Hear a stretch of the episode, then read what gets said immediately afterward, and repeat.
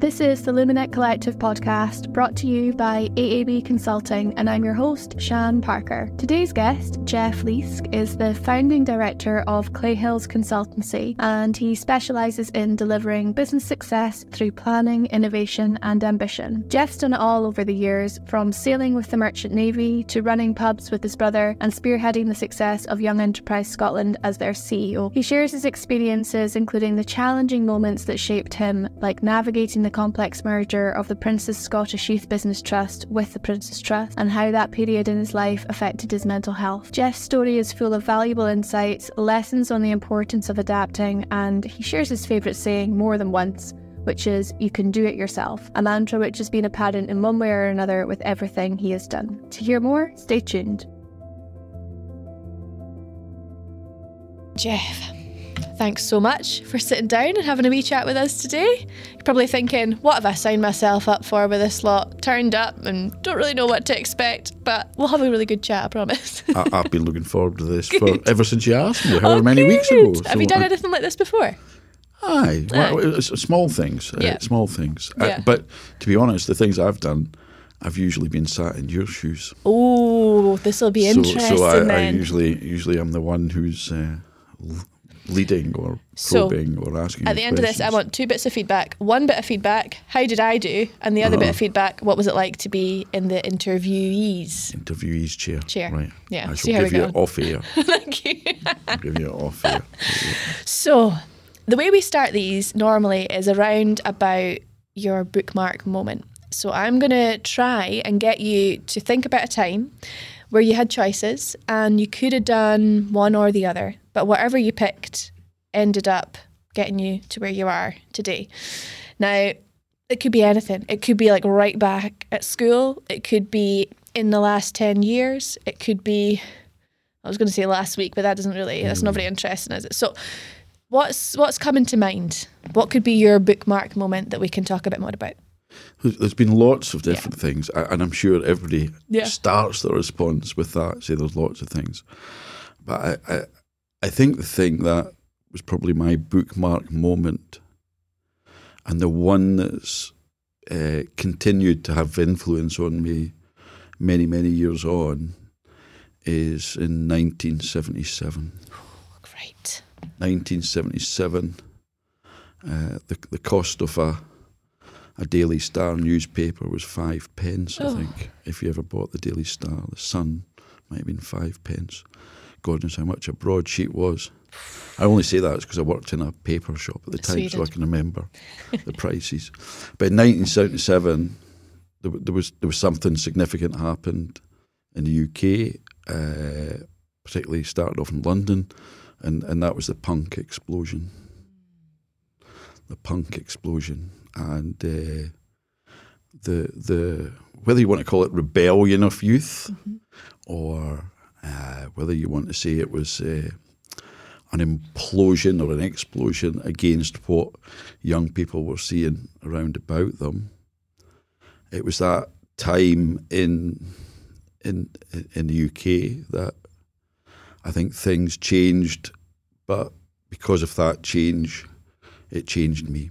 Mm. Tell me what happened. What happened? What age were you? What were uh, you so I, uh, I, in 1977, I was 14, mm-hmm. And uh, I was living in a small rural town in the Scottish borders, a little place called Jedburgh. Oh, I actually know that. My auntie and uncle live in Jedburgh. Do they? Yes. Yes. Oh, right. Well, we'll we'll not announce their names on air. I'll tell you their names. I'll tell you after. You tell me after. Jedburgh. So you've got an idea of what it's like. Mm-hmm. Uh, I think population circa four thousand. Yep.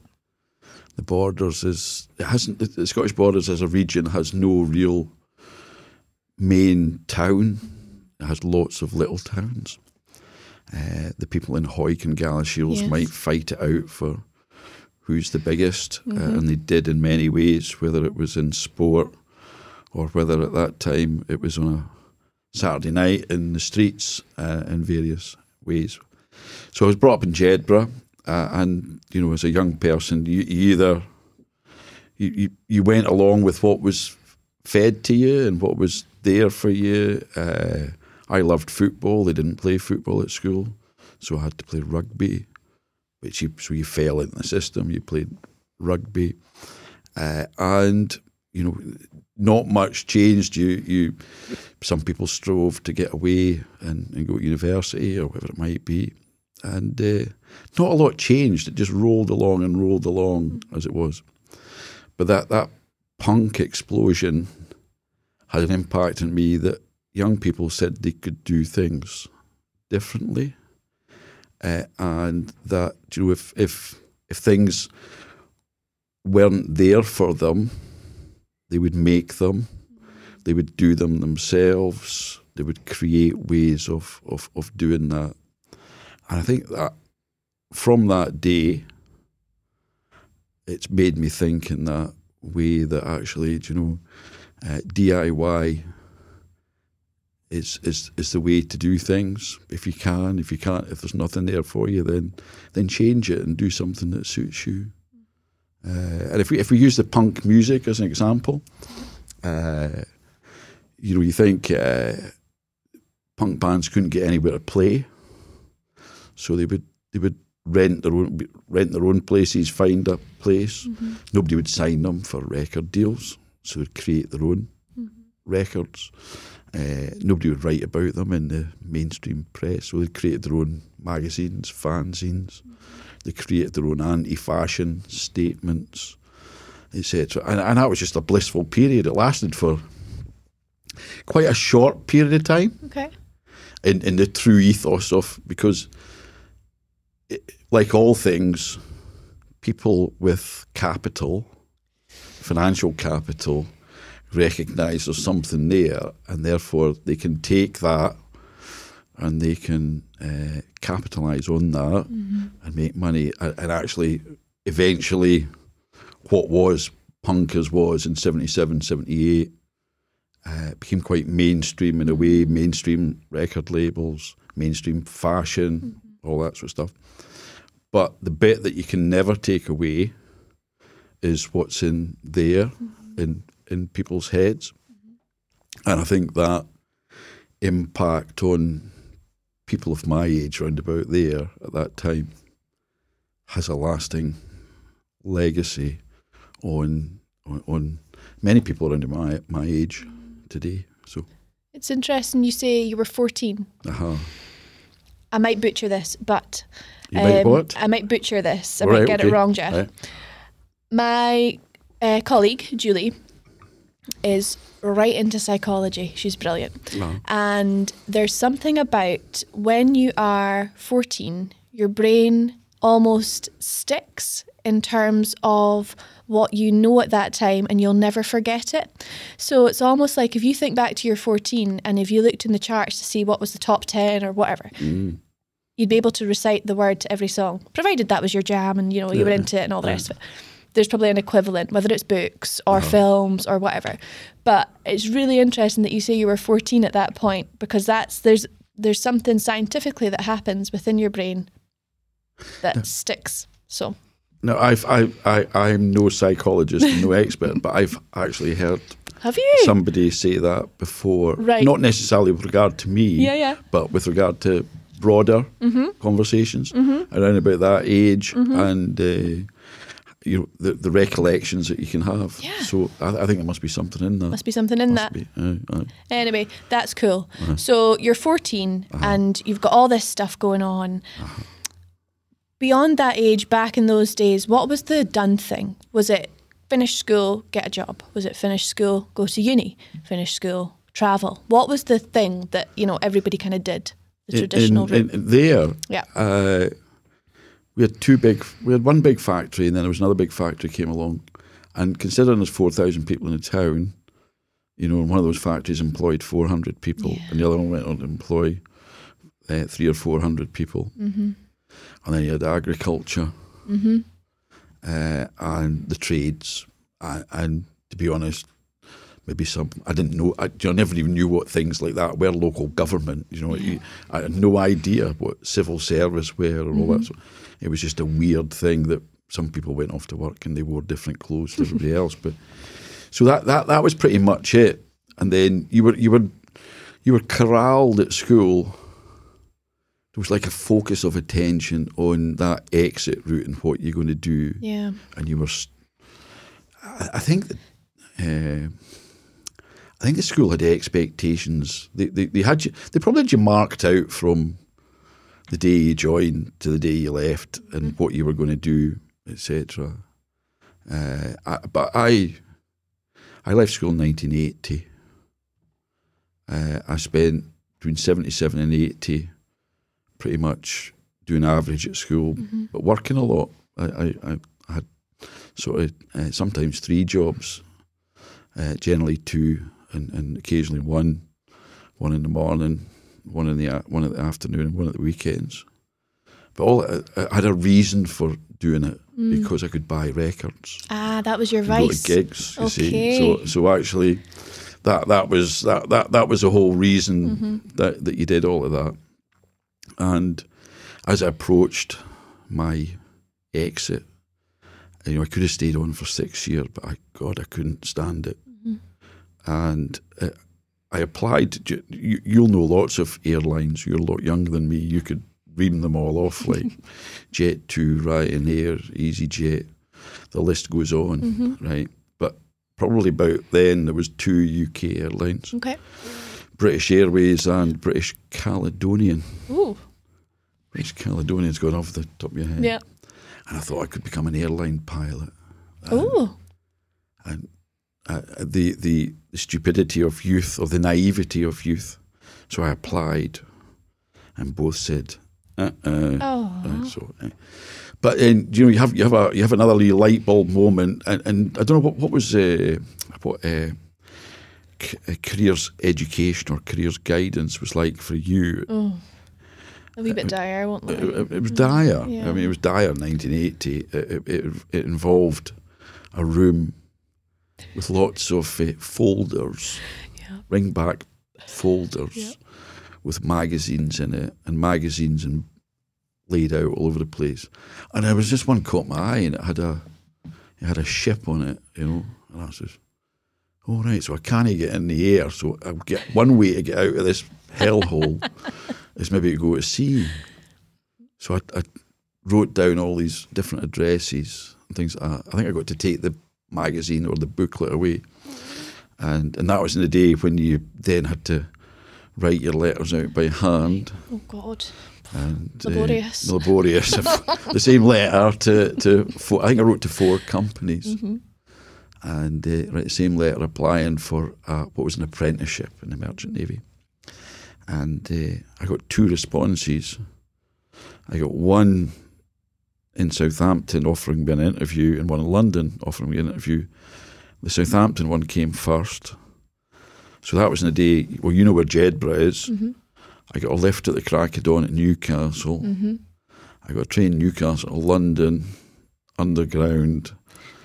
Uh, the other part of London to Southampton, taxi, interview, half an hour, and then the re- reverse back. Do you know what you did? Yeah. Uh, and they, they, I got a letter back from them in about three days' time, uh, saying I'd been accepted. Great. That, and that was the people that uh, Fyffes Banana Boats. Oh, yeah, yeah. Yeah, yeah. Fyffes. Yeah. So I was over the moon, but uh, I thought I had an interview the following week with this other company in London. I accepted the one in Southampton, Oh, right? But I still went for the interview. I, I thought I'm getting paid to go to London. yeah, we've all done that. There's That's hundreds fine. of record shops in Yeah, London. of course. hundreds of record shops. I might even get a gig or something Yeah, like that yeah. in London. So off I went. I never, I, but I had no, no intention, but I think that showed through. I never got accepted. oh, so, really? was, uh, Oh, okay. so that was me. That was my exit strategy from Jedburgh. Right, right. I remember that. That's funny. You say about the careers office. I- I'm actually struggling to think because I, I I don't know there was ever a careers office as such in, in my school. It was very much a a whim of oh, what are you thinking about doing? Oh, I want to do this. I want to do that. Um, and I think I've said on here before that I my first thing was I'd like to be a movie star. Clearly that didn't work out. Um, but you know here we are. You're So- behind the camera now. Look, you've, you've, you've got where you wanted I to. mean, but you're just so naive, and it's almost like, how are you supposed to know? I don't think it's No. possible to know. Um, so the fact that you saw a magazine with a boat on it and made a decision and went for it and got it, good for you. Aye. Great. Great. And t- talk to me about that first trip, leaving home, packing your bag. How long were you away for? I was away for five months that time. Oh, Five God. months. But you know the best thing about that whole experience was I went down on the uh, the sleeper from Berwick, Uh-huh. and uh, my mum and dad came to drop me off and wave me away. I can imagine my mother. Oh, you know, yeah, got her tissue. great, greeting. She's never showed it yet, but you know, and and you're live in London, Mm-hmm. and that was in the days before you had a mobile phone or anything like that. Heck. And uh, all I had was this letter because everyone was done by letter, and I had to uh, get to Heathrow to catch us the flight to go to uh, Bremen in Germany Right. Because the ship was going to be in Bremerhaven, right? And I had to, somebody would meet you at Bremen, right? That's all I had.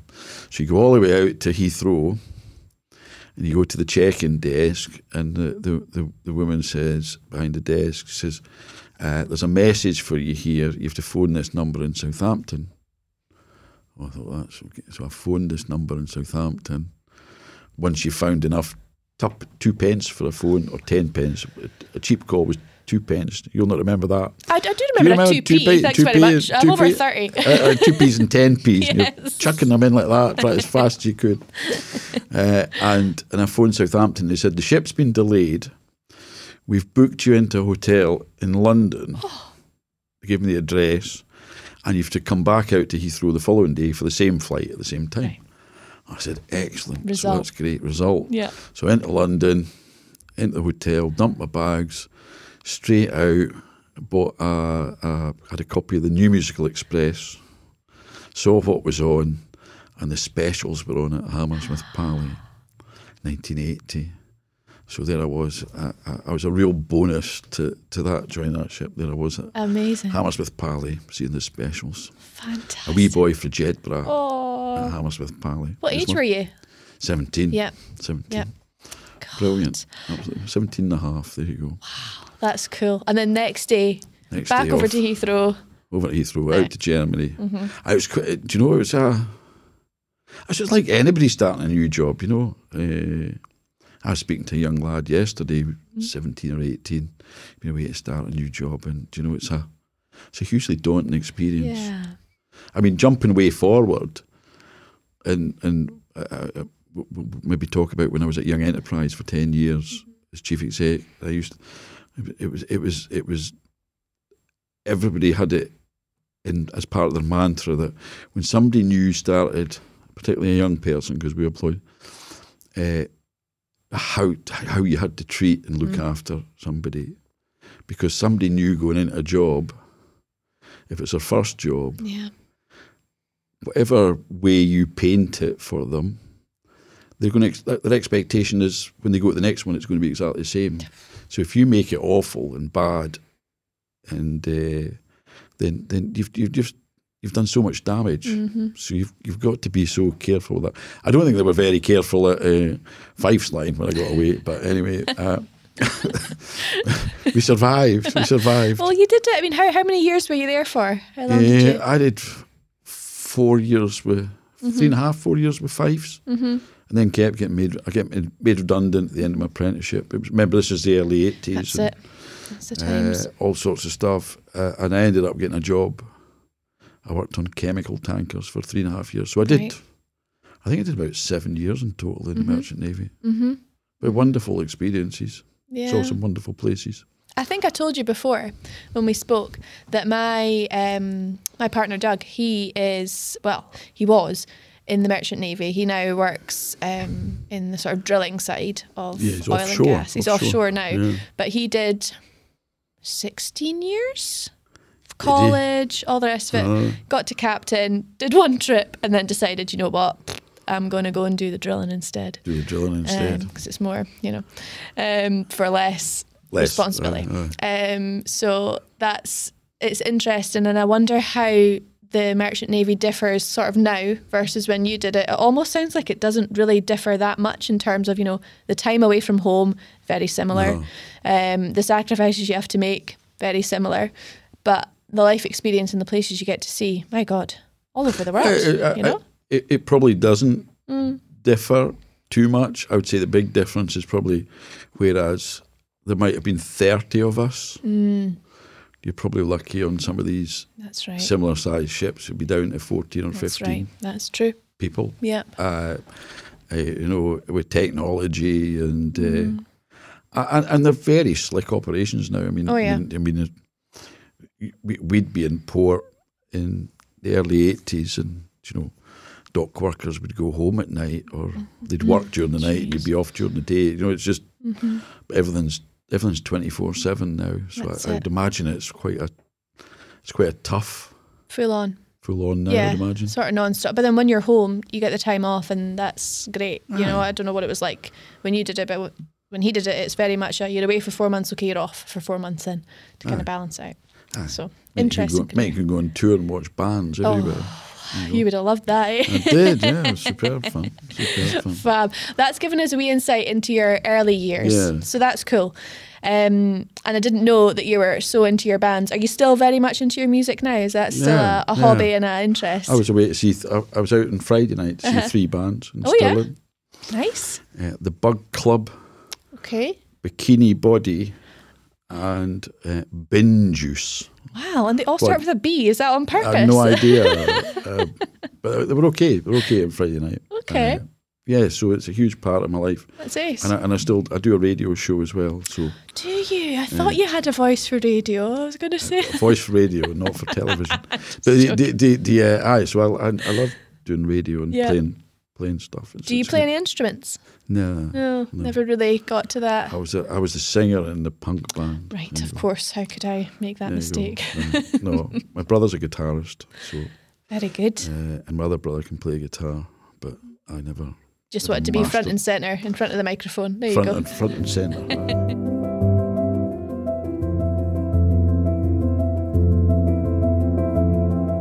You briefly touched on a moment ago your time at Yes, Young Uh-huh. Enterprise, Yeah. Scotland. Um, was that straight after? What? Where did we go after the Merchant Navy? What so happened? Mer- Merchant Navy it, it was was you you talk about earlier on about bookmark moments, yeah, yeah. and it's, it it all goes back to that fourteen year old person that says, actually, you can do it yourself. You can do it yourself, and uh, so I, I was working in the Merchant Navy. I was I was doing shorter trips. I was doing about eight weeks, two months, and six weeks off, or something like that. And and you know you'd go home, and then you'd be told you'd been made redundant. Uh, but then they'd say you can have your job back on the same ship, but it's now registered in the Philippines, and you're going to get paid in US dollars from Hong Kong or something like that. You know. So you, and, and then you, it, it went on and on and on until, until eventually I said, this is this is no, this is no, uh, no future in this. I so I just jacked, you know. I just I, I honestly just, I, I came up to Glasgow here from the borders, and we had a thing called the shipping office in Glasgow at the Broomielaw, pretty much down where uh, all these fancy offices are for the Scottish government. And Oh, yeah, it. yeah. So- Mhm. and, and and I remember walking in and saying, "I'm just jacked." And he says, "He says, I remember the boy saying, I, I didn't, I don't blame you, son." Right. Yeah. And so I had no idea what I was going to do, no idea whatsoever. But I'd always wanted to do things for myself. Always wanted, and so I wanted to have my own business. But I, I, I knew I wanted to do it in some sort of hospitality thing. So I, I, I got. I worked in. I worked in a nightclub in Galashiels. I worked in a country house hotel, uh, and I worked in a hotel in Edinburgh, and I worked in a bar in Edinburgh, just learning Yeah. learning the ropes. Until eventually, uh, I saw a property for sale in Hawick that was run down. It was a bar, and I got enough money together with my brother because I managed to make a few quid in the Merchant Navy, and we got enough from the brewery, some for the bank, and we bought this pub. I was aged, I was aged twenty six. He was aged 22. Nice. 22. It was a pub that had really crap reputation, fighting. Uh, hence the reason it was cheap. had everything going wrong with it. And then we had to persuade the licensing board and others to uh, enable us to have a license for this property, which we did. Uh, and off we set, and, and, and we, we, we opened the number 10 bar in Hawick. And we put, what- guess what we put on? Did we put on? Oh, Live bands. Live bands. go. Of course. and we did it all ourselves. So everything was Nice. Mm-hmm. DIY. You know, just just we did, if you didn't if you if we didn't know how to do something, we made it up and made it up, made it up until you you learned. And my God, we had some awful times. Really, uh, it was really tough. You know, Yeah. really tough. But it makes you. And uh, uh, there was there was one time when the police tried to close us down. They tried to take our li- license off us because in noise under the Noise Pollution Act, I got set. The, men in the men in uniform came along with the lawyers and served us with this document to say uh, under the Noise Pollution Act we were being. So I had to fight. I remember going to the courts, licensing court, and then I remember the power of the people, regulars. That I, it's another strong thing for me about community Yeah. whatever community. So the community that came in our bar were punks, skinheads, hippies, heavy metal, rockers. They're all they were the ones that never fitted anywhere else, Oh, I love that. right? yeah. So they and th- there was unity in that coming together. And, and I remember one of these, God, God rest his soul, he's, he's dead now. He was a saxophone player in a band, uh, a guy called name of Jed Gary. And his words were, We're not going to let this beep happen, right? And he was a he, he worked in the building trade, and as did somebody else, he measured up, right? And he says, right, we need so many breeze blocks, so many sheets of plasterboard, so many bits of vent, and so and so, and they they worked in, in the evenings Wow. you know, when through the night when the bar was shut, and they create they, they bricked up all these windows, put all this ventilation system in uh, for the cost of nothing, Yeah. just so that the community still had a place for them to come. That community had a place mm-hmm. for them to come and and to enjoy live music. Brilliant. And I remember we used to sit and look outside for the, the bloody what do you call it, the environmental health department with their their meters looking at this. and he used to, you know, uh, we- we had some fairly big bands come in, uh, uh, and and the systems that were way beyond the size of this place. And you used to li- literally crapping yourself at night, you know, when these bands were coming. Somebody's going to. But anyway, we survived. We survived, and and, and we bought another bar eventually in Jedburgh. So we ended up with two bars and a restaurant in Jedburgh, and uh, we had a good we, we had good fun. I think that's important to say that. But when you when when you're having, you know, I stopped the merchant navy because I wasn't having fun anymore, and then I stopped. Uh, I stopped the bars when I wasn't having any fun. Right. I got to the point where actually this isn't any fun anymore. It's hard work though. Hospitality is one of those sectors, industries, trades, whatever you want to call it, that is all encompassing. It's not you, you take it home. It is your home. Oh, it is your you home. know? You, you never. Yeah. I used to say you never go to bed the same That's day it. as you get up. That's But you never. You know, you always go to bed the next day, Yeah, right? yeah. You get up in the, you get up on the Saturday morning and you go to bed on the Sunday, and it, and it just rolls on and rolls Mm-hmm. on. Uh, but it's, it, it is hard. But you know, it's, it's really really nice. yeah. What was it like working with your brother? How was that as a as a family unit doing it together?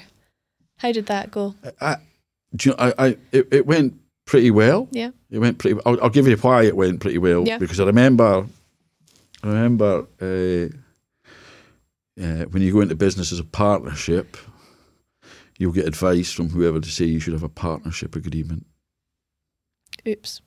right? so you get a partnership agreement and you get drawn up by your lawyer, and, and to be honest, it's probably money for old rope for the lawyer. Uh, and just insert this and insert that, and charge you whatever they charged you back in the day.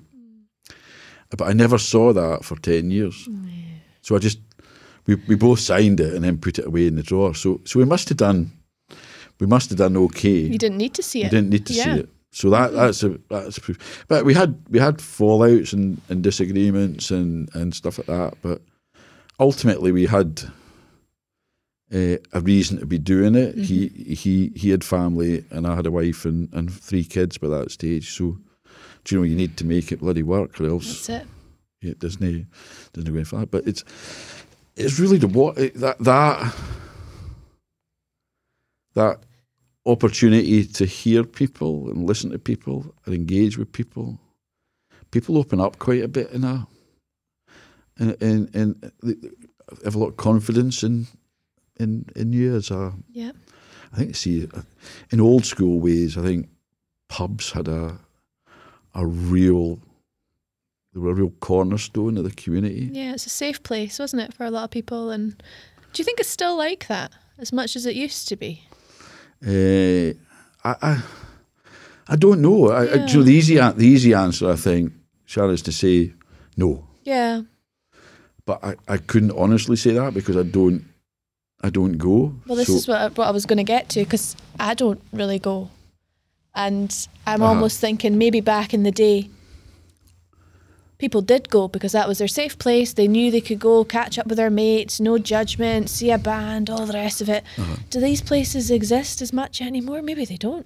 I, I, No. this is genuine. I don't know because I don't go. Uh-huh. But um, I wonder from what you guys had back then, is there an equivalent now that you partake in as a as a punter, I suppose, um, or is it just not not your scene? I, I, I, I, I don't I don't have anywhere that I could hang my hat on now and Mm-hmm. say I feel that's my safe space, that's Yeah. my haven, that's where I find kindred spirits, that's where I can uh, open my Yeah, open myself up, yeah, which is uh, as a as a man, yeah. as a man, and and and it, it, it's quite It's quite hard. it's quite hard. You Yeah. know? Men men generally, I find don't uh, they're not as open. No, That's a full three hour discussion on its own. well, I mean, you know, it's it's one of these where maybe it's just different times. I mean, I remember my granddad would go. He'd go to the pub after his shift on the ah. buses or his shift ah. driving the lorry or whatnot, and that was just the done thing. Uh-huh. And and my dad, maybe not my dad as much because he was busy working or he was traveling here or doing this. But my now my now partner, so next generation, um, he's if he's in the pub maybe once every two months, catch up with a couple of his mates. It's not like a thing where it maybe was more of a social piece beforehand. I, I don't know. I don't know. I'm just I feel like there's not as much of a community in the pub sector as there maybe once was. Um, No, I, if I give you an example, my wife comes from a village of Ancrum, which is near Okay, Jedburgh, okay. even if you know that. And it had a village pub, still has a village pub. Uh-huh. And her grandpa, grandpa, who's long dead, right, even up until he was 80, 80 odd, Mm-hmm. the pub was open on weekday during the daytime, Yeah. lunchtime. He he he would still go there ev- every day, right? He wasn't drinking, or he just he, he, he, he might have had a rum, he, Yeah. he might have had a smoke in his pipe, whatever it was, but he was being looked after within Yeah. that community, and I, Yeah, I think there must still be. So it's probably an answers on a postcard. Tell us where that's it.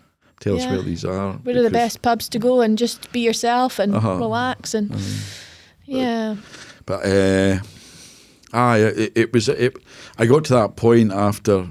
It was like the merchant navy thing, you know. After whatever that was, seven years, and you just got to the point saying. "Nah, that that's enough." And I said to my brother, "I says, I'm, I'm getting out. Yeah.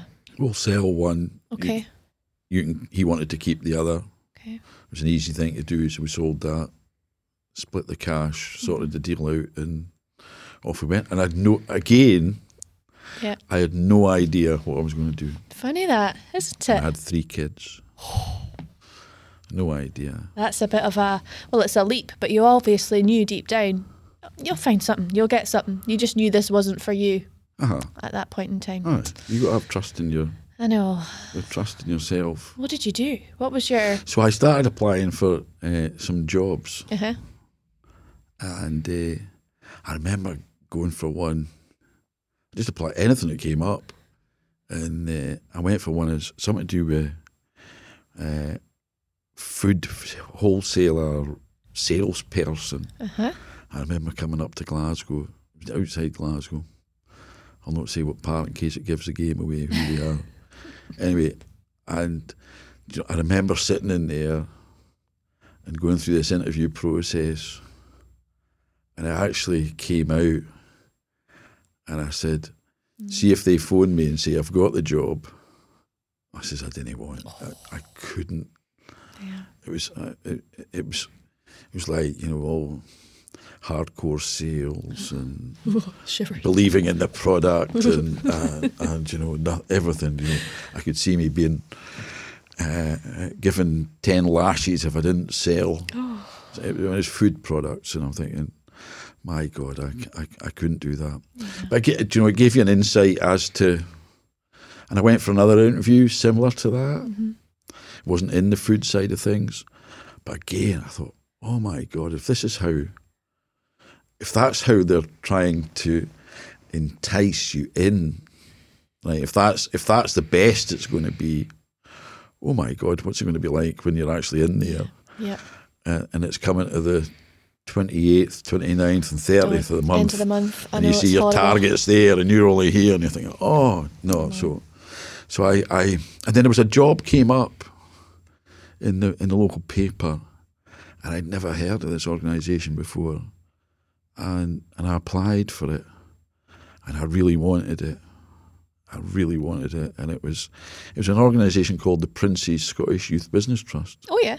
Yeah. PSYBT, Mm-hmm. and it was for a regional manager for the borders, and it was to help young people start up and continue in business, Nice. offering them funding, advice, mentoring, all that sort of stuff. And I applied, and, and they had this. They said they had to have uh, computer literacy. I had no, I didn't have a computer. I don't think. And uh, you know, you had, I had a computer, but I had to have, be knowledgeable of Excel, doing cash flows and all that sort of stuff. And uh, I went for the interview, and and I'm still I'm still in touch. She's a very good friend of me, uh, mine, the person that interviewed me, and she gave me the job. I wasn't a friend of her at the time, just to just to make that clear. there was no favouritism there. So I so and I got that job, and and it was probably it's probably one of the best things that happened to me. Wow. So so I became regional manager for the Prince's Scottish Youth Business Trust, and I ended up there for so that was nineteen. I know it was uh, year nineteen ninety nine, so it was just before the millennium, and I finished there in two thousand twelve. So I was there twelve years, wow. and I ended up. Uh, I did eight years in the borders, and then I took on the role of head of operations for Scotland Mm-hmm. and then ended up director of operations and then director. So I was twelve year, twelve really, and I still, I, I still uh, speak to people that work there. We just arranged our Christmas party Nice. uh, in a few weeks' time for people that work there. And I still bump into so many young people who are not so young anymore. oh, that you helped with so, their so- business. so that the organisation gave a hand up Uh huh. Uh uh, to with funding and connections and advice and support. And some of these are massive businesses now, Brilliant. really massive businesses. You know, Yeah. I, I, but that's not a symbol of success, whether they're big or small. You know, big big's not beautiful all the time, but the the uh, it, it's the fact that they it changed their that individual's life and gave them an opportunity. Yeah. Uh, That's cool. But that's a big step within those 12 years, the progression that you had. So the top, th- the, the last three roles that you had there, was that in quite a short period of time? I mean, what sort of. So I was, I was regional manager in the borders for eight years. for eight, okay. And then I was head of operations, then director of operations, then director. Yeah. The chief exec stood down, Yeah. and uh, but it was a, it was in a period where uh, uh, the prince uh, uh, decided that he shouldn't have as many charities. Right. So he decided that several of them should merge. Oh, okay. So our little charity of about probably about forty of us max, maybe thirty-five to forty of us, we were to be merged with the Prince's Trust Ah, okay. across the whole of the UK. Okay. So uh, that was an experience I'll, I'll never forget. Yeah. That was a year of uh, challenge. Okay.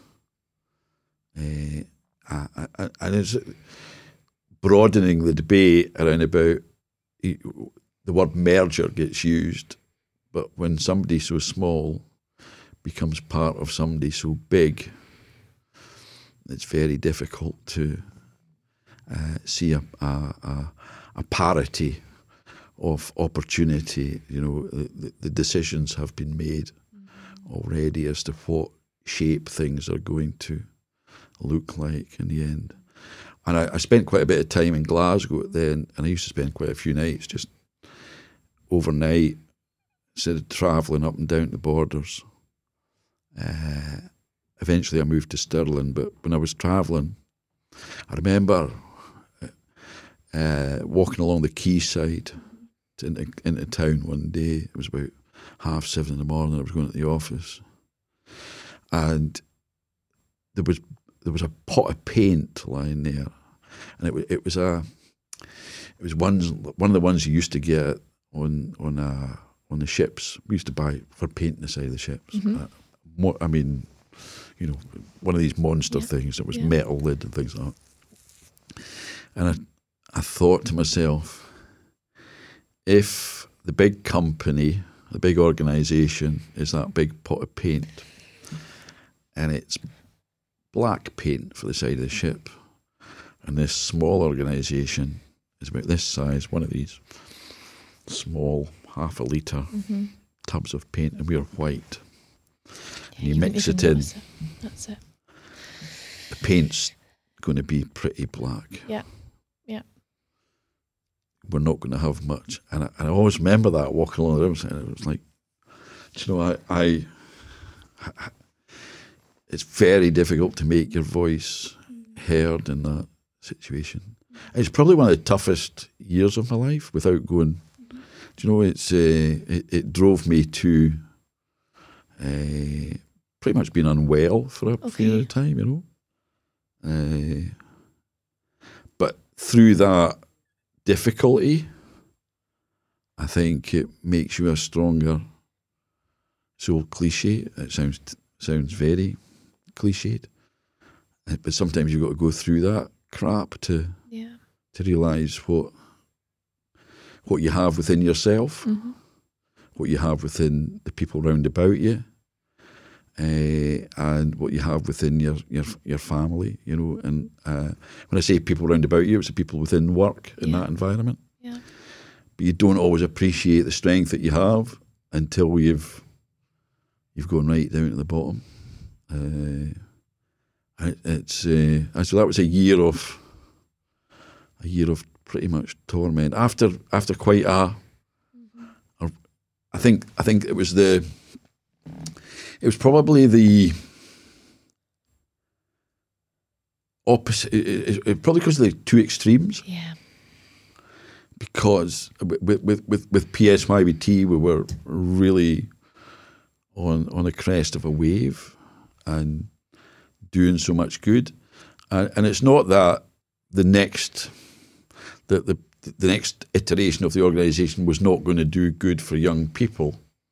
It was that significance of it was the significance of the change and the way that things happened that impacts on on you personally quite a lot, mm-hmm. and it takes a lot to takes a lot to work that out in your head. But I had good, as I said, I had good people around about me in the Yeah. workplace, and, and I would never have survived if it wasn't for my family. So Wow, that's amazing. hats off to them. I mean, it's it's so true, isn't it, that we're- we're not all great at, at speaking up when we are faced with something that's difficult. Sometimes we can be quite. I know I can hold it in and just get on with it, put a happy face on, crack on, and then eventually, you know, it all comes out because I can't hold anything in for too long. Oh, if without having your family, friends around you, obviously you mentioned your work colleagues as well, Yeah. but and, and you can only talk about however much you want to talk about on, on it, but I think it's an important subject. And I'm sure that many people have dealt with it or are dealing with it, and obviously will also go through it at some point. Other than just kind of talking about it to those around you, what other things did you do? And, and, and maybe what was the point that you thought, you know what, I'm actually not going to put up with this anymore and I'm going to do something different? Um, take that as you will. If, it's a subject I, you want to. the- the- the- I mean, it, it it came to the point where I says uh, it, it's a it's it's a consistent thread here. When enough is enough. Yep. Actually, when enough is enough, you, you you just stop going. But because of because of the nature of that organisation and the people looked out for each other, and when I took that step up to become the director yeah. and we were going through that, I focused so much on trying to look after everybody else Yeah. that in all of that, I, I, do you know, I never really looked after myself Mm-hmm. until it got to, and, and you know, everybody would come at you with what was a, a massive issue for them, and you're trying to fix things and fix things and fix things and juggle f- back and forward, and you were the, the go between. And remember, you're not just got 30 or 40 in the staff team, we had some like, we had five or 600 volunteers, right, of course. who all had an opinion on everything.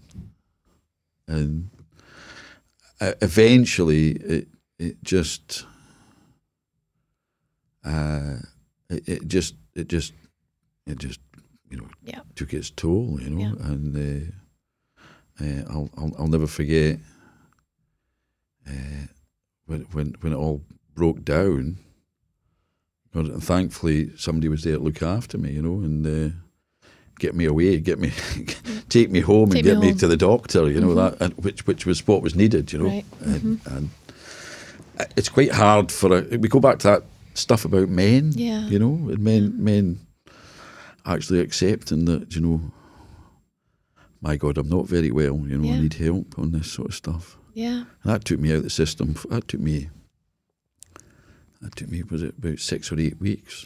I mean, it's not that long in the grand scheme of things, but it's a considerable amount of time Oh, when you're in it. You know, Well, I, I was off. I was I was out out of work for out of the system for six to eight weeks. Yeah. And uh, I don't often speak about that. I don't. Often, it's just uh, you know, everybody just sees what they see. But you know, I think So- when you when you have a breakdown like that, it's it's a tough it's a tough gig, and uh, it shows. Men don't like to show vulnerability, do they? You know, women are better at that. I think so. Anyway, maybe I'm being stereotypical.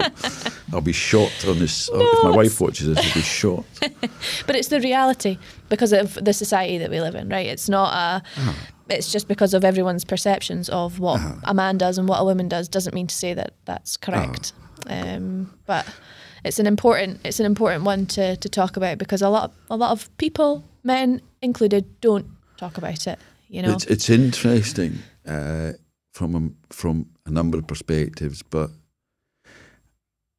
it, it's that having that lived experience of Yeah. having had a, a breakdown like that, yeah, and actually then being in, you know, I, I went on to Young Enterprise Scotland after that, Mhm. and then I've, I've you know, uh, you've got a similar number of staff, similar number in your team, thirty folk, but you're also engaging with uh, other like-minded and similar positioned individuals on a regular basis. Uh, it gives you a sense of, uh, it gives you a, a, a, a- perception, or it gives you an insight. Actually, I, I could be speaking to somebody and thinking, my God, he's he's on the cusp of something here. You know, I mean, I'm not saying I'm a predictor of gloom and doom, Yeah. but do you know that it's an awareness thing. an awareness Yeah. of, of of somebody who's having a difficult time and actually needs a cup of coffee Mm-hmm. and needs an arm round the shoulder and a and a conversation. Yeah. Aye, so so anyway, I I, I, I, I did zap after that. I Yeah. I, I, I I jacked the Prince's Trust uh, in July 2013, I think I left. Right. July 2013. Right. That was my fond farewell.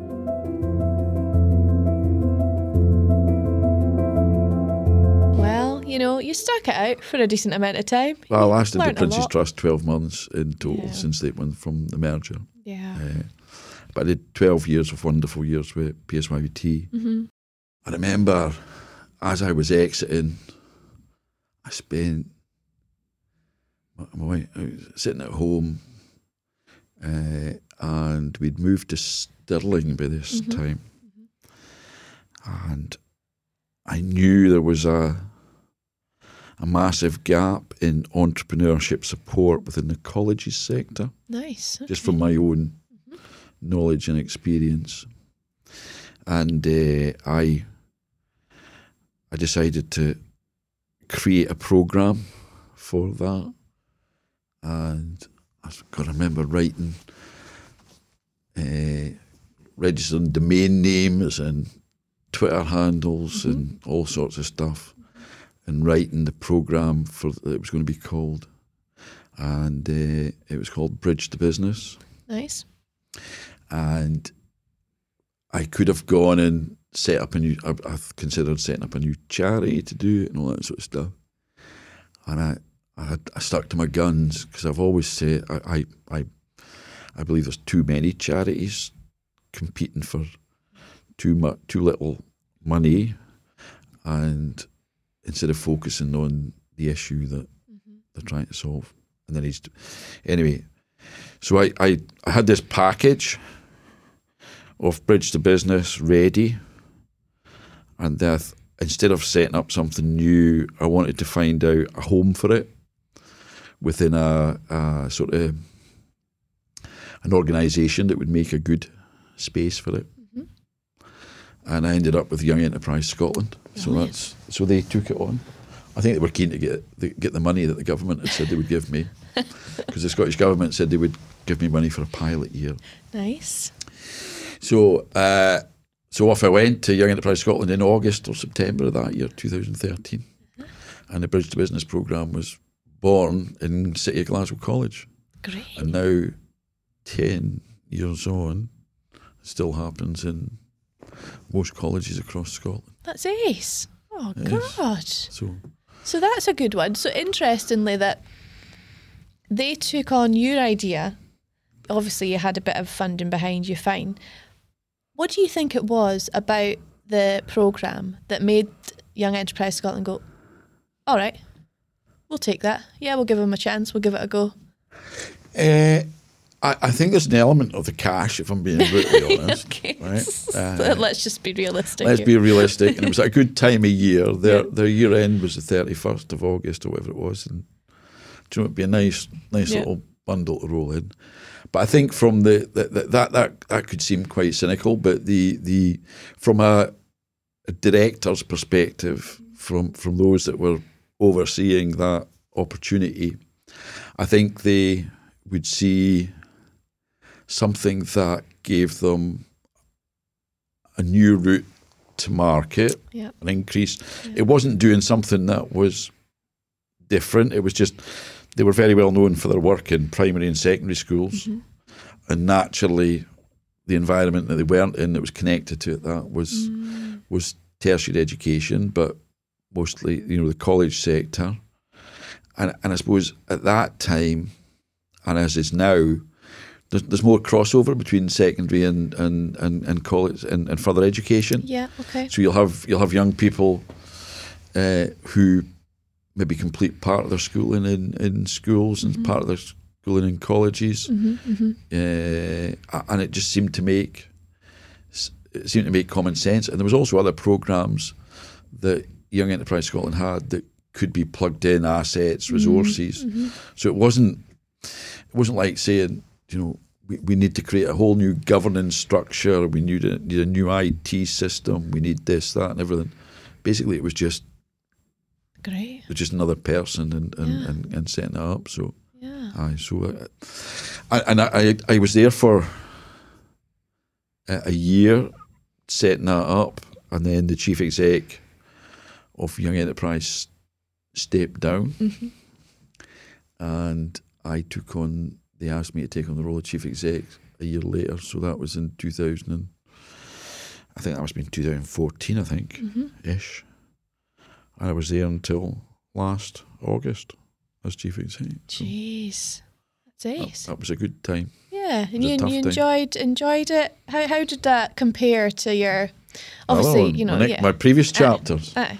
that uh, uh, that was tough. yeah, Uh, it, it it it was in a I don't think I'd be giving anything away. It was in a because all of the information's in the public domain, so you can go into a Companies House and have a look. But if uh, you looked at uh, the fragility of the organisation in 2014, we were hanging on by a a, a, a, a whisker. I was going to say something more rude, but we're hanging on just. And w if it wasn't for the chair, we appoint they, they appointed a new chair and myself, and uh, this is her words, not mine. She she's very much she was very much a street fighter, okay, and I was a get shit done mm-hmm, person. mm-hmm, So, uh, it, it, many might have looked at it and said, uh, it's not very strategic, but it wasn't about strategic at that point. It was about survival. yeah, Uh, but gradually, as we, uh, uh, I remember, I remember creating a spread. Well, uh, I'm not very good with spreadsheets, but my most trusted person in the organisation, who's still there, she, she created a spreadsheet, and literally we used to look at that every morning to see what we're paying and what we're not paying. Okay. I'd love to see that spreadsheet now. Go back about eleven years, but I'd love to go back and look at That'd be interesting. I yeah. would love to go back, Yeah. and uh, but basically, we and and I think we were speaking offline before about you know tough calls and making Yeah. people redundant, Yeah, and that that was that was a hard time. That very Yeah. you know you've just been asked to take this on, and you've been working alongside these other people on a on a par, just Mhm. as one of the team hmm uh, and you get asked to take on the chief exec's role in July, and by September and October, uh, you're having to have conversations with people about there's not a there's not a role here. It's really tough. Yeah, Aye. so, Yeah. uh, aye, so that that. that but you know, it- sometimes you've got to cut things back to Mhm. start again. Mhm. And uh, 10 years on, they have a huge presence, Mhm. big team, relationships with the Scottish Government, Mhm. relationships with people internationally. They've taken students abroad. Brilliant. Uh, they have digital presence. So, so it was a good. It's something I'm. Pro- if, if if there's many things I'm proud of, but that that nine or ten years were just uh, uh, was great, and and the people that stuck. I had a good recruited a good board of trustees, Mhm. and, and but more they they were great, but the people that stuck with us and grew as a team, I ended up hardly doing. do you know, It it, it ran itself. The, Yeah. the, the the autonomy within the organisation, the creativity, Mhm. very values based, and they just got on and did stuff, right? And they were uh, they were always trying to do something new and always innovating and and uh, I I'll look back at that nine or ten years. I think I was there ten years, but I think it was nine years as chief executive. I'm not sure. Yeah, yeah. I look back on that as uh, as one of the proudest things in my working life, doing that. That's really cool. But you mentioned something there about the team, how they were all very autonomous, super creative, innovative. You could trust them, all the rest of it. Do you think that that's in the team member, or do you think that comes from the leadership? How, how do we get the teams to be more like that? Are they just like that as people and that's why we've hired them? Or is there stuff we can do as leaders to help get more out of your team in that way? Uh, as leaders, we have a responsibility to do that. Mm-hmm. Uh, do you know, uh, it's a responsibility. And anybody that doesn't do that, they, they, they, they shouldn't be there. They, they honestly shouldn't be there. And the the answer to a problem the best thing to do with anything lies in the hands of the person that's closest to that, right? And and you you uh, you know, uh, assume permission and expect forgiveness. Yeah. Let let people do what they need to do. Now, there will always be an occasion where actually the chief exec or the director or whoever it is the person responsible is going to say, "Stop it there, Harry." I'm, I'm going to have to say that that's yeah. we're, we're, pausing that just now because actually it, it's just not the right thing, or whatever it might be. There's and, and there's way there's right ways to do that, but you you you need to give people the the freedom to you need to give them the freedom to fail. Mm-hmm. Yeah, they have to have the freedom to fail because if they don't, if they don't, if they don't fall off the bike, right, then then actually, you know, they don't realise how sore it is when you fall off the bike, and, and then encourage them to get back on and, and, and, and try it again. Yeah. It's all the cliches under the sun, but it's so it's so true. But the point you asked earlier about that, you know, is it is it leadership? And, it, and yes, it is leadership responsibility. But there there is an element of who you recruit in to the to the roles in the in the first instance and uh, we we got rid of anything to do with uh, deg- degrees are wonderful things, right? But the the the it, it wasn't a, it wasn't a, an important factor in our hiring. Uh, the other important factor for us was uh, diversity in in recruitment, uh, uh, particularly in age uh, and experience, and you know, we we had all of that, and the way that we interviewed was. I think we, had, we, we used four questions. We had four core values, and the questions were all about, you know, attitudes and experiential uh, uh, experiences that those people had, people had had around about those values. Yeah. And they might not have known it, but if they'd done their homework and they saw our our values were, you know, were, were key to us, and uh, that that was the so so yes, there is an element of of of getting the people right in the first instance, but you'll never get it always right. That's, That's I, I, don't think anyway. Mm-hmm. I don't think you'll ever get it always right, and I think that the, the just before just before I finished was uh, we got investors in People Platinum. Okay. And uh, that, that that was our that was one of my happiest days getting mm-hmm. that. Mm-hmm. I was I, will be honest, I was never a huge fan of investors in people, mm-hmm.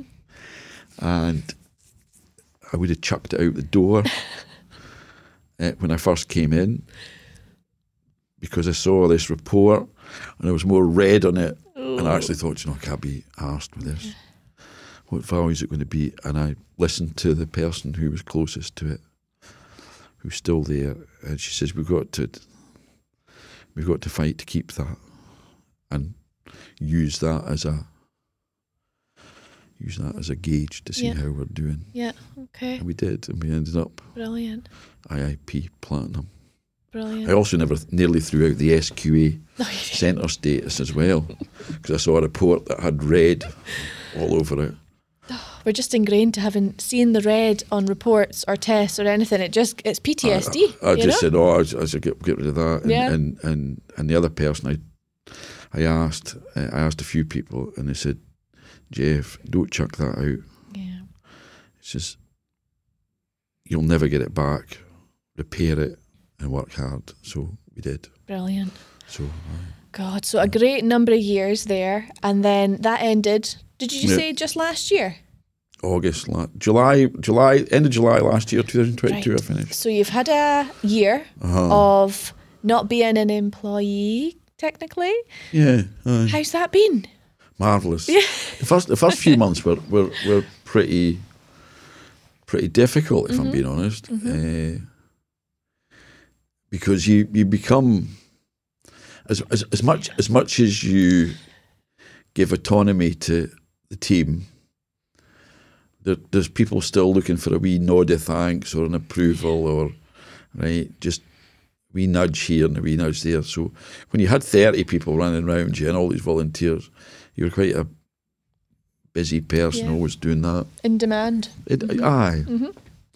And and then for that, moving into doing stuff yourself, uh, it, it become quite different. Different.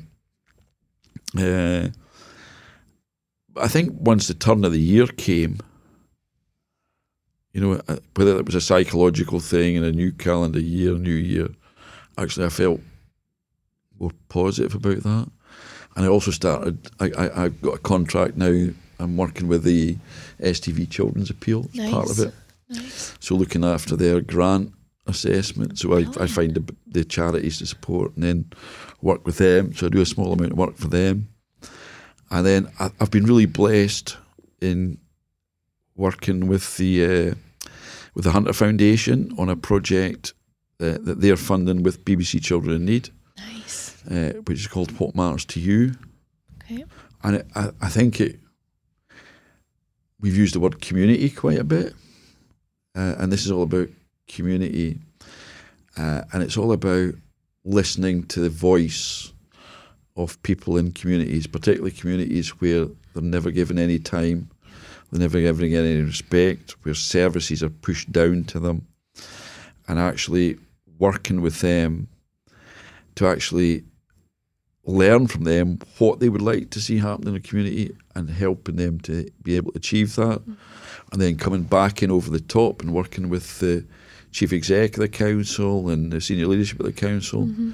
and actually uh, encouraging systemic change in the way that they work mm-hmm. and changing the, the way that they invest in services and putting more into frontline preventative autonomizing spend within that community to the local leaders that understand where that money needs to be spent, and actually bringing out the the qualities that are in people within these communities. Uh, we took twelve. I don't know if you know Dundee very well. Charleston, Yeah, know yeah. Charleston, part of the Strathmartine. Uh, Sorry, part of Lochee Ward. We took twelve women from there that we've been working with to uh, a place called I think it's Duchally. Some people call it Duckley. It's near Gleneagles anyway. It's not the it's not the big Gleneagles. It's a mini mini version. Anyway, we took them there, uh, and, it's probably one of the most inspiring experiences of my life to see these women on a values based leadership experience coming out themselves, and, and it's about releasing the strengths within them. I'm sounding quite biblical, and it's not it's not biblical in any way. It, you know, it's about releasing that stuff and some of the stuff they're going to do in that community.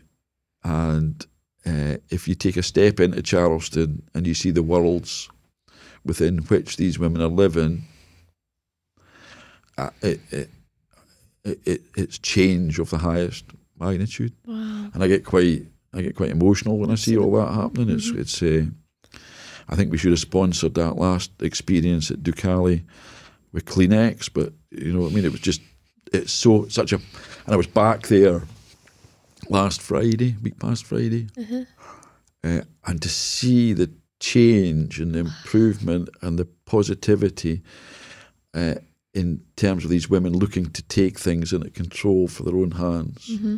Now our uh, now our job's to work with them and support them, but we're also working with practitioners, so people from health, people from community learning and development, people from housing, the local primary school head teacher, and enabling them to have a different mindset and doing stuff differently. And the real secret sauce will be when we get all of these practitioners and Yeah. parents in the same room. Yes. It's it's so so. So it's, it, it comes back to, I, and I think actually it, that takes it right back to community, but it Mhm. takes it right back to 1977. There you go. 1977 and DIY, doing it yourself and Yeah. realizing that actually get up off your backside, but some people need a wee bit of help to get off their backside and Mhm. actually encouragement and support. And uh, the more of that that we can do, uh, the, the, the, the better it'll be for for everybody, you know. And you know, thank God there's people like you that are there to help orchestrate all that support because you know it's it's not easily accessible. I don't think for a lot of people. So It's, it's not, but thank God those women are there. that's right. Do you know what I mean? That's so right. it, it, it, that, Works both ways. It, do you know actually? I, I, I'd be, I'd be diddly squat up there in, in Dundee if, uh, and and I don't come from Dundee, Yeah. right? And I'm also we're also starting this work in Clackmannanshire now as well. And you're thinking, I, I, there, there nev- it needs to be somebody local, yeah. right? And and we've got a wonderful woman in Charleston, right? Her name's Elspeth, hmm hmm and and she, the, the the community have that confidence. Yes, that's what they and need. you have the trust in her. Yeah. And the only, the, if it wasn't for her, and and, and the, you could say it's sad.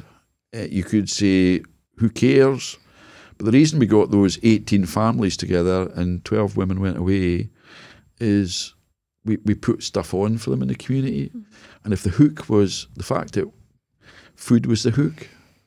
And they're able to feed their kids and have a bit of chill time without Mhm. worrying about how they're going to do things on a Monday night, if that's what ha- takes to make that happen, then you know, that's all forgotten about now. Mhm. Now they're they'll be they'll be marching on the city hall in Dundee in, Yeah. in a few days' time, demanding demanding more, Yeah. and that's just Yeah. great stuff. You know, so beautiful. It's beautiful to see. I love that. So good. What a man of many colours. And I love it how we've kind of come round in a circle right back to 1977. 1977, and my radio show is called Evolution 77. You there you go, because everything started Plug. in 77. Brilliant. Geoff, listen, thank you so much. What a great chat. So many good bits. So Superb. Thank you so for much. having me, Sian. Of okay. course, Okay. of course. See you soon. all good. Bye. Bye.